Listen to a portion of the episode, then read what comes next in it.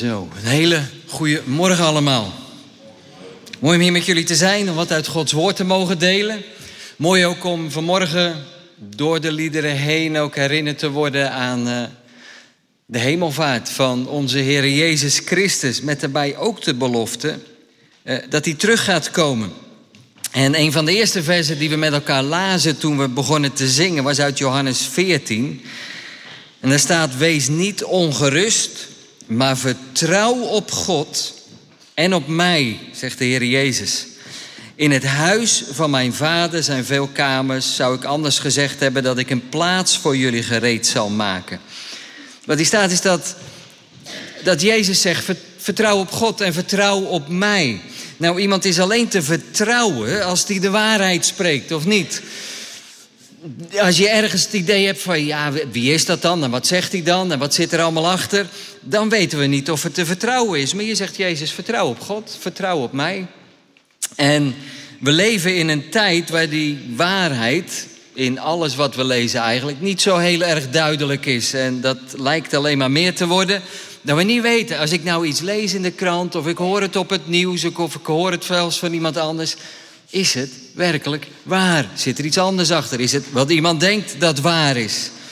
En dat is soms vreselijk vermoeiend. Maar hier zegt Jezus, vertrouw op mij. En waarom zegt hij dat? Omdat hij de weg, de waarheid en het leven is. Nou, die waarheid, daar gaan we wat met elkaar bij stilstaan vanmorgen. Dat Jezus zegt dat hij, of Jezus zegt dat we in Johannes lezen dat Jezus tot ons gekomen is, vol genade en waarheid.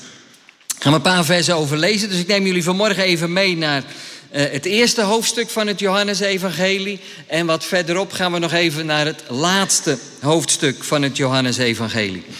En dan lezen we met elkaar vers 14 tot 16. Johannes 1, 14 tot 16. Daar staat, en het woord is vlees geworden en heeft onder ons gewoond. En wij hebben zijn heerlijkheid gezien. Een heerlijkheid als van de enige geborene van de Vader. Vol van genade en waarheid. Johannes getuigt van hem en heeft geroepen: Hij was het van wie ik zei: Hij die na mij komt, is voor mij geworden. Want hij was er eerder dan ik. En uit zijn volheid hebben wij alle ontvangen en wel genade op genade boordevol genade, telkens weer genade. Uit zijn volheid hebben wij alle ontvangen en wel genade op genade. Nou, tot zover deze verse. Als Johannes zijn evangelie gaat schrijven, dan lezen we daar niet in eerste instantie iets over de geboorte van de Heer Jezus. Maar het is een geweldige, mooie introductie van wie Jezus werkelijk is. Want Johannes, die kijkt eigenlijk nog iets verder terug. En hij zegt, voordat wij er waren, was Jezus er al.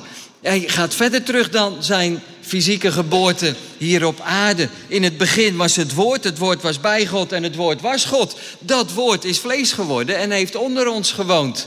Johannes zegt, die, Jezus die jullie nu zien, die Jezus die naar de wereld gekomen is, die is er altijd al geweest. En wat hij eigenlijk wil zeggen, die is God. En dat is wat Johannes op een geweldige manier direct aan het begin van zijn evangelie duidelijk wil maken. Het is eigenlijk een introductie voordat hij daadwerkelijk met het evangelie begint. Het woord. Nou, dat woord, dat is Gods spreken. Dat is Gods handelen. Zijn schepping. Zijn openbaring aan ons mensen, wie hij is. Wat hij doet, hoe hij aan het werk is in deze wereld. Hoe zijn heilsplan, zou je kunnen zeggen, zich ontwikkelt door de eeuwen heen. Hoe het zichtbaar was in het Oude Testament. Hoe het zichtbaar werd in zijn zoon, de Heer Jezus Christus. En hoe wij dat elke dag nog mogen ervaren. Het woord is licht en leven en heeft onder ons gewoond, is mens geworden. Zo Hebreeën 1 vers 1 lezen, dan staat daar eerst sprak God door profeten, maar in deze laatste dagen heeft hij tot ons gesproken door zijn zoon. Voorheen sprak God door de profeten, maar nu mogen we luisteren naar de Heer Jezus. God is mens geworden en heeft onder ons gewoond. Letterlijk staat daar dat hij onder ons heeft getabernakeld. Hij heeft zijn tent bij ons neergezet. Hier wordt natuurlijk het beeld geschetst van hoe dat was in de woestijn, toen de Israëlieten bevrijd waren uit Egypte, onderweg waren naar het beloofde land. En God zei, ik wil bij jullie wonen. En dat die tabernakel toen gebouwd werd. Um, ik wil het nog op een andere manier aan jullie meegeven. Misschien ken je de message van Eugene Peterson. Is een beetje een, eh, een, een, een wat vrije vertaling van, uh, van de Bijbel. En die is in, net in het Nederlands verschenen. Dus de vertaling van de message. Nou, ik wil even met jullie lezen um, hoe dat stukje in Johannes 1 is geschreven hier. Um, luister naar wat er staat. Vers 14. Het woord werd vlees en bloed en verhuisde naar onze buurt. Wij zagen zijn heerlijkheid met onze eigen ogen. Heerlijkheid uit één stuk. Zo vader, zo zoon. Door en door vrijgevig. Van het begin tot het eind waarachtig. Wat mij, wat mij raakte toen ik dit las, is dat het er zo staat: het woord werd vlees en bloed en verhuisde naar onze buurt.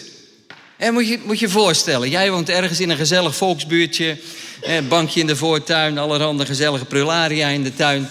En ergens verderop in die straat staat er een huis leeg. En op een gegeven moment wordt het bekend, er komen nieuwe bewoners. Maar is nog niet helemaal bekend wat, maar op een gegeven moment wordt het duidelijk. In de buurt gaat het rond, de koning gaat daar wonen. Willem-Alexander komt bij ons in de volksbuurt. Nou, moet je eens voorstellen wat je dan denkt. Dan denk je, dat, dat kan toch eigenlijk niet? Hoe zou de koning bij ons kunnen wonen? Moet je kijken wat een rommel het is hier in de buurt. En hoe gaat het eigenlijk werken met die beveiliging? En dat huis is een beetje tochtig en het zit allemaal niet recht en het is allemaal niet oké. De koning bij ons wonen, dat gaat natuurlijk nergens over. Dat zal wel fake news zijn. Maar het is niet zo. Hij komt er echt wonen. Dat kun je je nauwelijks voorstellen. Jij denkt nu, dat kan ook niet en dat gaat ook nooit gebeuren. Maar het is gebeurd. Het woord werd vlees en bloed en verhuisde naar onze buurt. Jezus heeft zijn heerlijkheid achtergelaten. Veel mooier dan het mooiste paleis wat de koning heeft. En is naar onze buurt verhuisd. Hij is bij ons gekomen. Hij is vlees en bloed geworden. En dan denk je, hoe kan dat? Dat hij zijn heerlijkheid heeft achtergelaten. En Johannes zegt, het is echt gebeurd. Jezus deelt het. Als Johannes dit evangelie schrijft, dan blikt hij natuurlijk terug op al die gebeurtenissen en kan hij met recht zeggen: Het is echt gebeurd. En dan voegt hij er tussen haakjes aan toe: Wij hebben zijn heerlijkheid gezien. Het was echt niet zomaar dat hij bij ons in de buurt kwam wonen, maar wauw, wat een geweldige heerlijkheid. Ze ervoeren dat natuurlijk in Jezus doen en laten, in zijn spreken, in zijn doen, maar nog veel specifieker, omdat Johannes er samen met zijn broer Jacobus en Petrus erbij was, toen ze op een gegeven moment de berg op gingen, waar Jezus voor hun ogen van gedaante veranderde. Daar lezen we onder andere over in Marcus, Marcus hoofdstuk 9. Marcus was daar niet bij. Hoe wist hij dat? Nou, Marcus, zo weten we, heeft heel veel opgetrokken met Petrus. En Petrus heeft waarschijnlijk heel veel verteld aan Marcus... wat hij vervolgens in dat evangelie geschreven heeft. En Marcus die zegt hier wat er gebeurde. Luister, zijn kleren werden blinkend, zeer wit, als sneeuw. Zo wit als geen wolbewerkers op aarde kan maken. Misschien zouden wij wel zeggen, er is geen enkel wasmiddel die het zo wit kan maken dan wat ik hier gezien heb. Petrus die kan eigenlijk niet goed beschrijven wat ik daar zag. Het was blinkend, het was geweldig mooi. Het was witter dan wit, geen wolbewerker kan dat doen. Het was geweldig. Maar dat is nog niet alles. Daar verschijnen Mozes en Elia. Vertegenwoordigers van God uit het Oude Testament.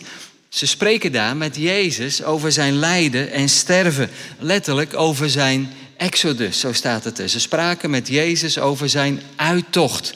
Nou, dat doet ons denken natuurlijk aan de Israëlieten die bevrijd werden uit Egypte. Die door God naar het beloofde land gebracht zouden worden. Bevrijd uit de slavernij. Hier spreken Mozes en Elia over de uittocht van de Heer Jezus. Jezus die kwam om ons te bevrijden van de slavernij, om ons als het ware uit dat land te trekken en naar het beloofde land te brengen. Daar spraken, spraken Mozes en Elia over met hem. En zo kwam Jezus om door zijn lijden, sterven en opstanding ons te bevrijden. Mozes als vertegenwoordiger van de wet.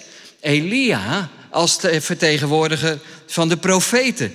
En we lazen het, zo sprak God in die dagen door Mozes en Elia als degene die daarachter stonden. Maar nu, met de komst van zijn enige geboren zoon, de Heer Jezus Christus, spreekt God door zijn zoon. Hij is het vlees geworden woord. En hij alleen is bij machten om Gods wetten te gehoorzamen.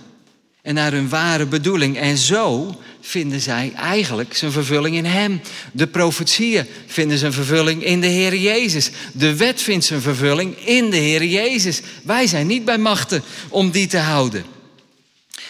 Vervolgens voegt Johannes daar aan toe: Hij is vol genade en waarheid. En dat doet ons denken aan God, die aan Mozes verschijnt. Mozes die vroeg op een gegeven moment aan God: Toon mij uw heerlijkheid. Dat was in een tijd dat het volk het gouden kalf had gebouwd. Ze altijd liepen te klagen. En Mozes er eigenlijk helemaal klaar mee was. Ik denk, man, wat moet ik met dat volk? Ik ben er klaar mee, het is genoeg. En hij gaat naar God toe. En dat vindt hij ook best wel lastig, maar op een gegeven moment zegt hij: Toon mij uw heerlijkheid. Ik wil bemoedigd worden. Ik wil weten wie u bent. Ik wil weten dat u degene bent die ons naar dat beloofde land brengt. Want ik kan het niet aan. Toon mij uw heerlijkheid. En God doet dat. Mijn heerlijkheid zal aan je voorbij trekken, zegt hij tegen Mozes. Ik zal je in de kloof van een rots neerzetten. Ik zal je met mijn hand bedekken totdat ik aan je voorbij gegaan ben. Want geen mens kan mij zien en in leven blijven. Dan daalt God neer in een wolk, komt bij Mozes staan en gaat aan hem voorbij. En dan zegt hij dit. God roept, Heere, Heere, God, barmhartig en genadig, geduldig en rijk aan goede tierheid en trouw wat God daar ervaart, niet wat God, wat Mozes daar ervaart van God in hoe hij tot hem spreekt, wordt zichtbaar en tastbaar in zijn zoon, de Heer Jezus Christus. En dan is het Johannes die zegt, wij hebben iets van zijn heerlijkheid ervaren. Wij hebben het gezien, we hebben het meegemaakt, we hebben het gehoord, we hebben het gevoeld, we hebben met hem opgetrokken. Die heerlijkheid, die is mens geworden. En die is vol genade en waarheid. De vraag die je daarbij misschien kan hebben, maar hoe ervaren we dan die genade en die waarheid? Waarin wordt dat zichtbaar? Hoe heeft Johannes dat ervaren? Je zou kunnen zeggen, eigenlijk was dat natuurlijk in heel zijn doen en laten. In alles wat Jezus deed, in zijn onderwijs, in zijn omgang met zijn leerlingen, in zijn omgang met de menigte, in zijn omgang met de geestelijke leiders en de Romeinse overheersers. Ik wil jullie een voorbeeld meegeven. Ik wil je eigenlijk ook uitdagen zeggen, lees die evangelie nou nog eens met in gedachten dat Jezus altijd sprak en deed als iemand die vol genade en waarheid was. Een voorbeeld van toen Jezus nog heel jong was. Het is ongeveer het enige wat we over hem weten vanuit zijn jeugd. Ehm, als Jezus 12 jaar is, gaat hij samen met zijn ouders naar Jeruzalem. Gaan ze het Pascha vieren. De hele menigte trekt natuurlijk op naar Jeruzalem. Aan het einde van het feest gaan ze weer terug naar huis. Ik denk dat de meesten van ons het verhaal wel kennen. En onderweg naar huis raken ze Jezus kwijt. Ze dachten dat hij met familie optrok of bij zijn vrienden was. Maar op een gegeven moment komen ze erachter, hij is er niet bij. Nou moet je eens voorstellen hoe die ouders gevoeld moeten hebben.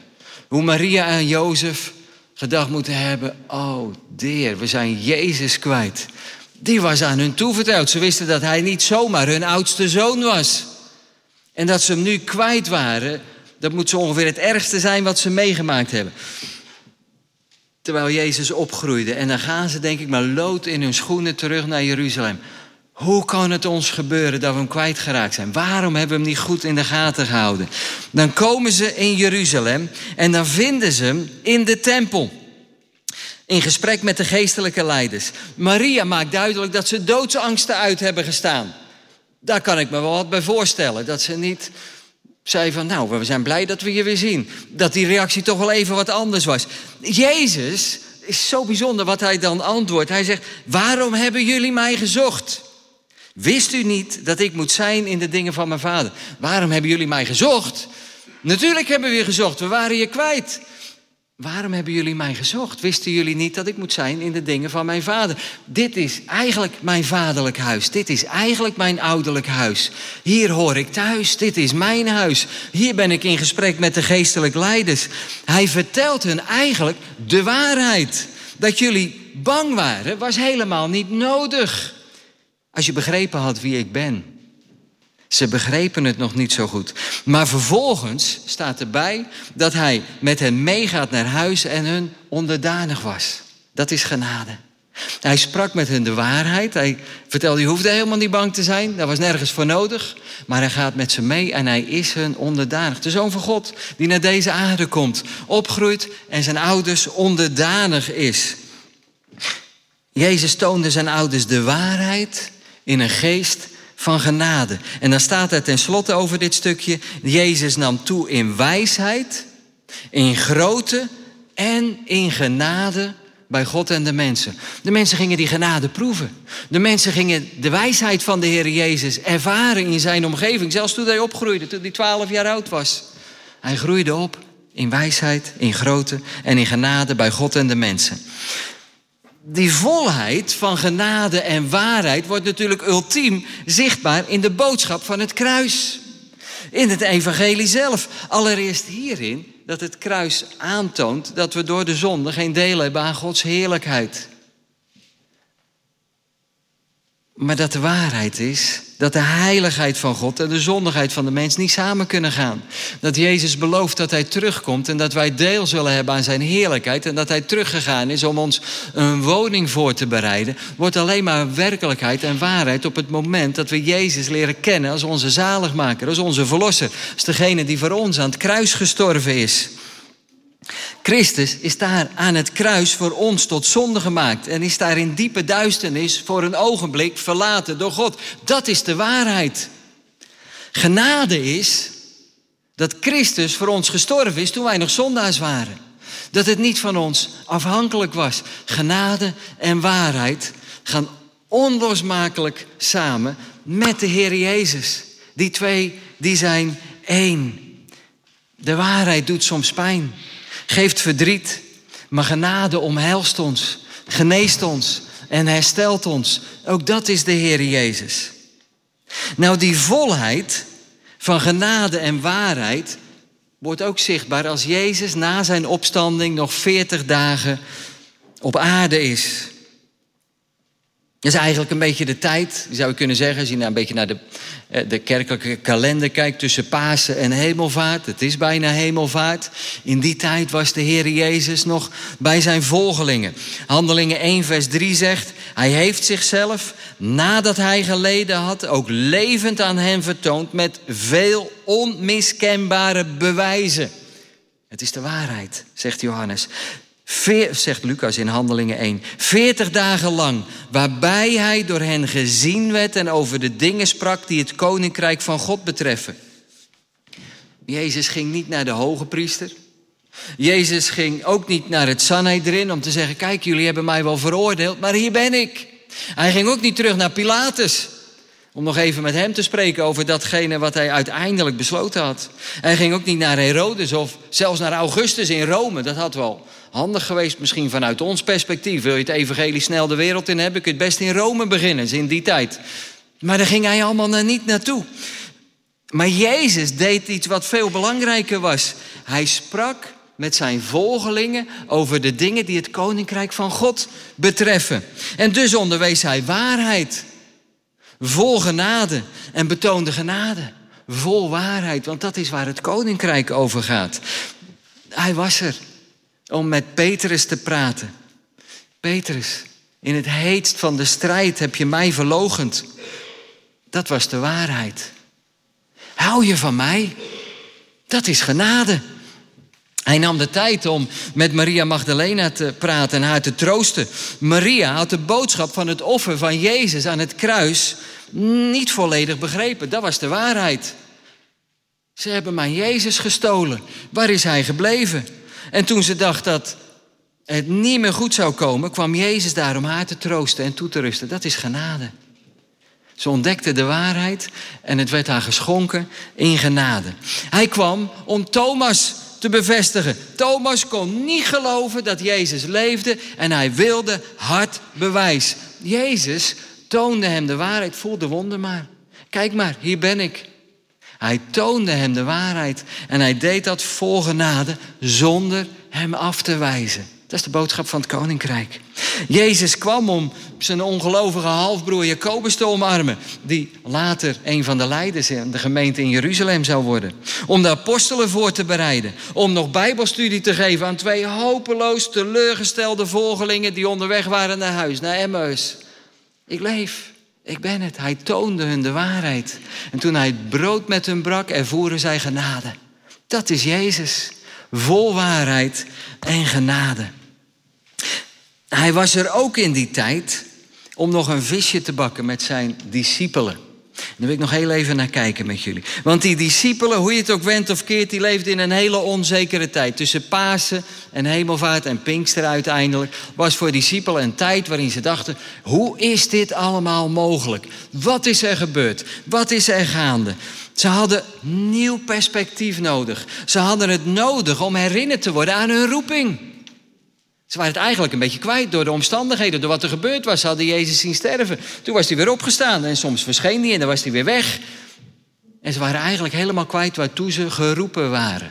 En daar moesten ze aan herinnerd worden. Ze gingen door een achtbaan van emoties. En Jezus kwam om ze de waarheid over hun roeping te vertellen. En hij deed dat in een geest van genade. Ga maar even mee naar dat laatste hoofdstuk van Johannes, Johannes 21. En dan gaan we dat stukje met elkaar lezen. Hoe Jezus zich dan aan hen openbaart, de waarheid met ze deelt en genade schenkt.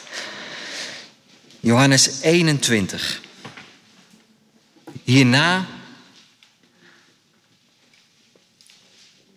openbaarde Jezus zich opnieuw aan de discipelen, aan de zee van Tiberias. En hij openbaarde zich als volgt. Er waren bijeen Simon Petrus en Thomas, ook wel Didymus genoemd. En Nathanael, die uit Cana en Galilea afkomstig was. En de zonen van Zebedeus en twee andere van zijn discipelen. Simon Petrus zei tegen hen, ik ga vissen.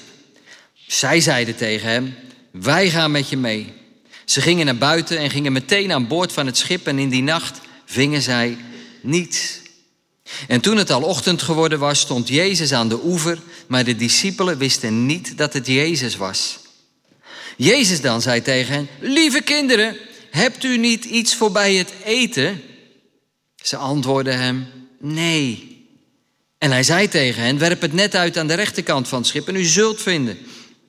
Dus riepen ze het uit en ze konden het niet meer trekken vanwege de grote hoeveelheid vissen. De discipel dan, die Jezus lief had, zei tegen Petrus, het is de Heere. Toen Simon Petrus dan hoorde dat het de Heere was, sloeg hij het bovenkleed om, want hij was ongekleed en wierp zich in de zee. En de andere discipelen kwamen met het scheepje, want ze waren niet ver, slechts ongeveer 200 el van het land verwijderd, en sleepten het net met de vissen. Toen ze nu aan land gegaan waren, zagen ze een kolenvuur met vis daarop liggen en brood. Jezus zei tegen hen: Breng wat van de vissen die u nu gevangen hebt. Simon Petrus ging er naartoe en trok het net op het land vol grote vissen. 153. En hoewel het er zoveel waren, scheurde het net niet. Jezus zei tegen hen: Kom, gebruik de middagmaaltijd. En niemand van de discipelen durfde hem te vragen: Wie bent u? Want zij wisten dat het de Heere was. Jezus dan kwam en nam het brood en gaf het hun en de vis eveneens. Dit nu was de derde keer dat Jezus zich aan zijn discipelen openbaarde nadat hij uit de dood opgewekt was. De discipelen die, die verlangden hier eigenlijk een beetje terug naar het, naar het normaal. In elk geval het normaal van de afgelopen drie jaar. Ze waren het kwijtgeraakt. Normaal was misschien goed, maar maar God gebruikt situaties niet om terug te vallen op oude patronen, maar om ons nieuwe dingen te leren, om ons nieuwe dingen te laten zien. En soms is het ook voor ons wel eens makkelijk om te zeggen, nou, had ik maar wat er eerst was, dan wist ik in elk geval waar ik aan toe was. Maar als het er niet meer is, dan, dan kan het wel eens een beetje voelen zoals het voelde voor de discipelen. Dan weten we het niet zo goed meer. Maar dan mogen we altijd weer terug naar God. En dan zegt hij, ik laat je nieuwe dingen zien. Ik laat je nieuwe dingen zien. Ik wil met je verder. Jezus wilde verder met zijn discipelen. Hij wilde niet blijven waar ze waren. Hij wilde ze toerusten om uiteindelijk de wereld in te gaan. Om die boodschap van het evangelie te verkondigen. En dit hoofdstuk is het hoofdstuk waarin de discipelen de waarheid over hun roeping beter gaan begrijpen. Dan lezen we over de zee van Tiberias. Dat is hetzelfde als het meer van Galilea. Eigenlijk is dit eh, de heidense naam voor eh, datzelfde meer. Het is de hoofdstad van de regio, bekend handelscentrum. Maar die stad Tiberias, daar woonden voornamelijk heidenen. En Johannes die heeft misschien wel heel bewust deze naam gebruikt in plaats van het meer van Galilea te gebruiken. En misschien staat die heidense naam wel symbool voor de wereld die bereikt moet worden met het evangelie. Gooi je net uit aan de andere kant. Maar zover was het nog niet, want die discipelen die lopen daar en Petrus die denkt ik kan beter iets doen dan niets doen. Dat zat ook een beetje in zijn karakter. Ik kan in elk geval vissen, dus we gaan maar vissen. Als we daar niet duidelijk weten van Jezus wat we moeten doen, dan los ik het zelf wel op. Dat willen we altijd wel graag. Hè? Als we iets niet horen, dan gaan we het zelf maar doen. We kunnen maar beter iets gaan doen. Hij viel terug op oude patronen. Er zat natuurlijk ook wel teleurstelling in, in wat er was gebeurd, in niet weten wat er voor hem lag. En daar kan hij niet heel goed tegen. Hij heeft tijd nodig om na te denken en vervolgens gaat hij het zelf doen. Ik ga vissen. Het was een leider. Er zijn een heel aantal anderen uit de discipelen die ook meegaan. En samen gaan ze vissen. Het waren goede vissers. Ze waren ermee opgegroeid. Het was hun beroep. Maar in die nacht vangen ze helemaal niets. Dus nog weer een teleurstelling op een teleurstelling. We zijn weer gaan vissen. En weet je wat? Nou kan ik ook niet eens meer vissen. Ik weet niet wat Jezus van me wil. Ik ben een visser en dit lukt nu niet. Wat moeten we? Ik kan me zo goed voorstellen hoe ze daar die nacht in dat bootje hebben gezeten. En zeggen we weten het gewoon niet. En dan, eh, dan lijkt het eigenlijk nog wel erger te worden. Want eerst, geval, eerst onderstreept het het feit dat ze hier niet meer toe geroepen waren. Dat was de waarheid. Maar dan staat daar iemand aan de wal. Die zien ze daar staan bij het ochtendgloren. En die vraagt aan hun: Hebben jullie iets voorbij het eten? Je zou kunnen zeggen, hij wrijft het er haast nog een beetje in. Want het enige antwoord dat ze kunnen geven is nee, we hebben helemaal niets. We hebben geen vis gevangen om op dat kolenvuurtje te leggen. We hebben niets. Jezus opent hun de ogen voor de waarheid. Jullie hebben niets gevangen. En hij gebruikt het als aanleiding om ze te herinneren aan hun roeping. Want de gebeurtenissen die brengen in herinnering wat een aantal jaren daarvoor gebeurd was. Toen ze ook gingen vissen, toen waren ze nog vissers. Toen deden ze het best oké, maar toen hadden ze ook een keer een nacht niks gevangen. En toen kwam Jezus. En die vroeg hun hun netten achter te laten en hem te gaan volgen. Dat was hun roeping. En daar werden ze aan herinnerd. En dan zegt Jezus, gooi je net uit aan de andere kant. Vol waarheid en genade schenkt hij zijn discipelen een enorme vangst. Ongebruikelijk. Een nieuw perspectief. Pak het anders aan. En hij maakt duidelijk: doe het niet in eigen kracht. Doe het niet met eigen middelen. Het is in opdracht van Jezus. En dan is er een enorme hoeveelheid vis. Er staat bij dat het er 153 zijn. Je leest er wel eens wat over. Ik geloof niet dat er heel veel symbolisch in zit. Maar misschien zegt Johannes wel, het waren er echt zoveel. Het was natuurlijk een echte visser. En dan denkt hij, wow, dat hele net zijn vol. En we hebben ze zelfs geteld. Het waren er 153. Het waren er gewoon echt heel veel. Jezus zegt, ik heb jullie ergens anders toegeroepen. Stoppen we tijd en energie in vissen aan de verkeerde kant? Is wel eens de vraag die wij onszelf moeten stellen. Leven we in die waarheid? Wat zijn we aan het doen? Waar zijn we mee bezig? De discipelen waren in elk geval niet met het juiste bezig. En dat moest nog gaan dagen bij ze. Dan komen we bij dat kolenvuurtje. Met brood en vis. Want als ze aan de wal komen, zijn die 153 vissen niet eens nodig. Jezus had zelf voorzien in vis en brood. En dus werd duidelijk waarom hij die vraag stelde. Het was echt niet dat hij eten van hun nodig had. Het was om duidelijk te maken: dit was niet meer de bedoeling. Ik heb jullie niet nodig. Maar hij gebruikt de omstandigheden en wat er gebeurde en hun houding om ze vol genade en waarheid een belangrijke les te leren. Nou, dan is daar tenslotte nog dat gesprek tussen Jezus en Petrus. Een paar versen nog, vers 15. Toen ze dan de middagmaaltijd gebruikt hadden, zei Jezus tegen Simon Petrus: Simon, zoon van Jona, heb je mij meer lief dan deze?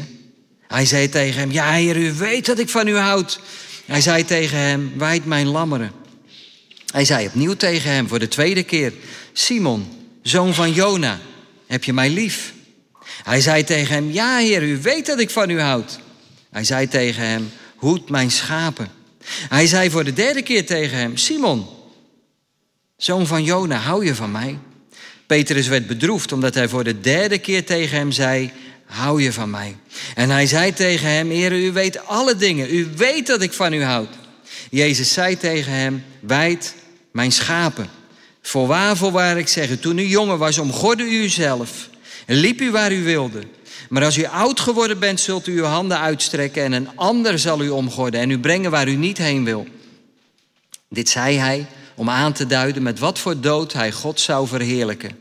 En nadat hij dit gezegd had, zei hij tegen hem: Volg mij.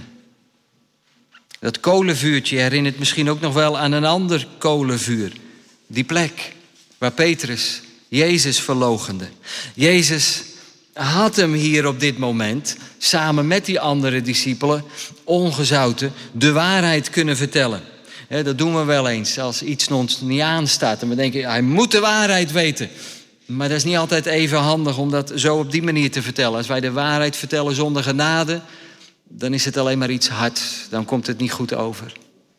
Het is belangrijk dat wij de waarheid delen en het in genade doen. Maar Jezus deed dat niet. Want Jezus is tot ons gekomen vol waarheid en genade. Simon, zoon van Jona, heb je mij meer lief dan deze? Meer dan al het andere. Heb je mij echt lief? Ik weet wat er gebeurd is. En de discipelen weten wat er gebeurd is. Dat is de waarheid. Heb je mij lief? Dat is genade tot drie keer toe. Dat om drie keer verlogen, tot drie keer toe wordt er gevraagd: Heb je mij lief? Wijd mijn schapen. Leid mijn volgelingen. Hoed ze, discipel ze. En die anderen zitten te luisteren en misschien denken ze, wat is niet de meest logische keus naar wat Petrus gedaan heeft. Maar Jezus deelt de waarheid in genade. Hij kent het hart van Petrus. Hij weet dat Petrus het helemaal niet gewild heeft. Hij huilde ook bittere tranen nadat hij zich realiseerde wat hij gedaan had. En dan wordt duidelijk dat Jezus zijn hart aanziet. En hij deelt de waarheid in genade. Jezus ziet ons hart aan. En hij deelt met ons zijn waarheid vol genade. En zo wordt in dit gebeuren duidelijk waartoe de discipelen werkelijk geroepen waren. En misschien is de waarheid van jouw leven op dit moment wel dat je met lege handen staat. Dat je geen idee hebt hoe bepaalde dingen verder moeten gaan. Misschien ben je vol vragen. Misschien kun je op dit moment wel niet doen wat je graag zou willen doen, om wat voor reden dan ook.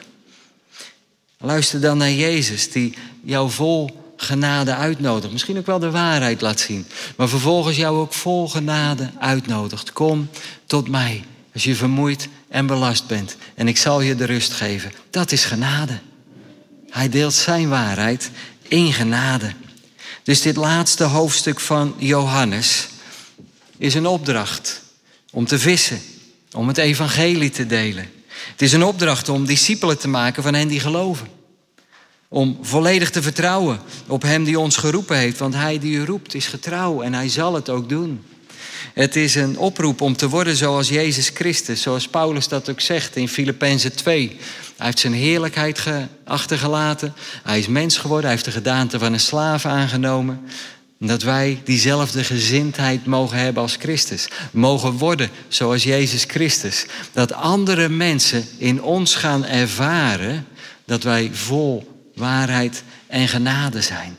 Dat iets van Jezus Christus geproefd zal worden in en door ons heen. Niet omdat wij dat kunnen, maar omdat Hij het door ons heen doet.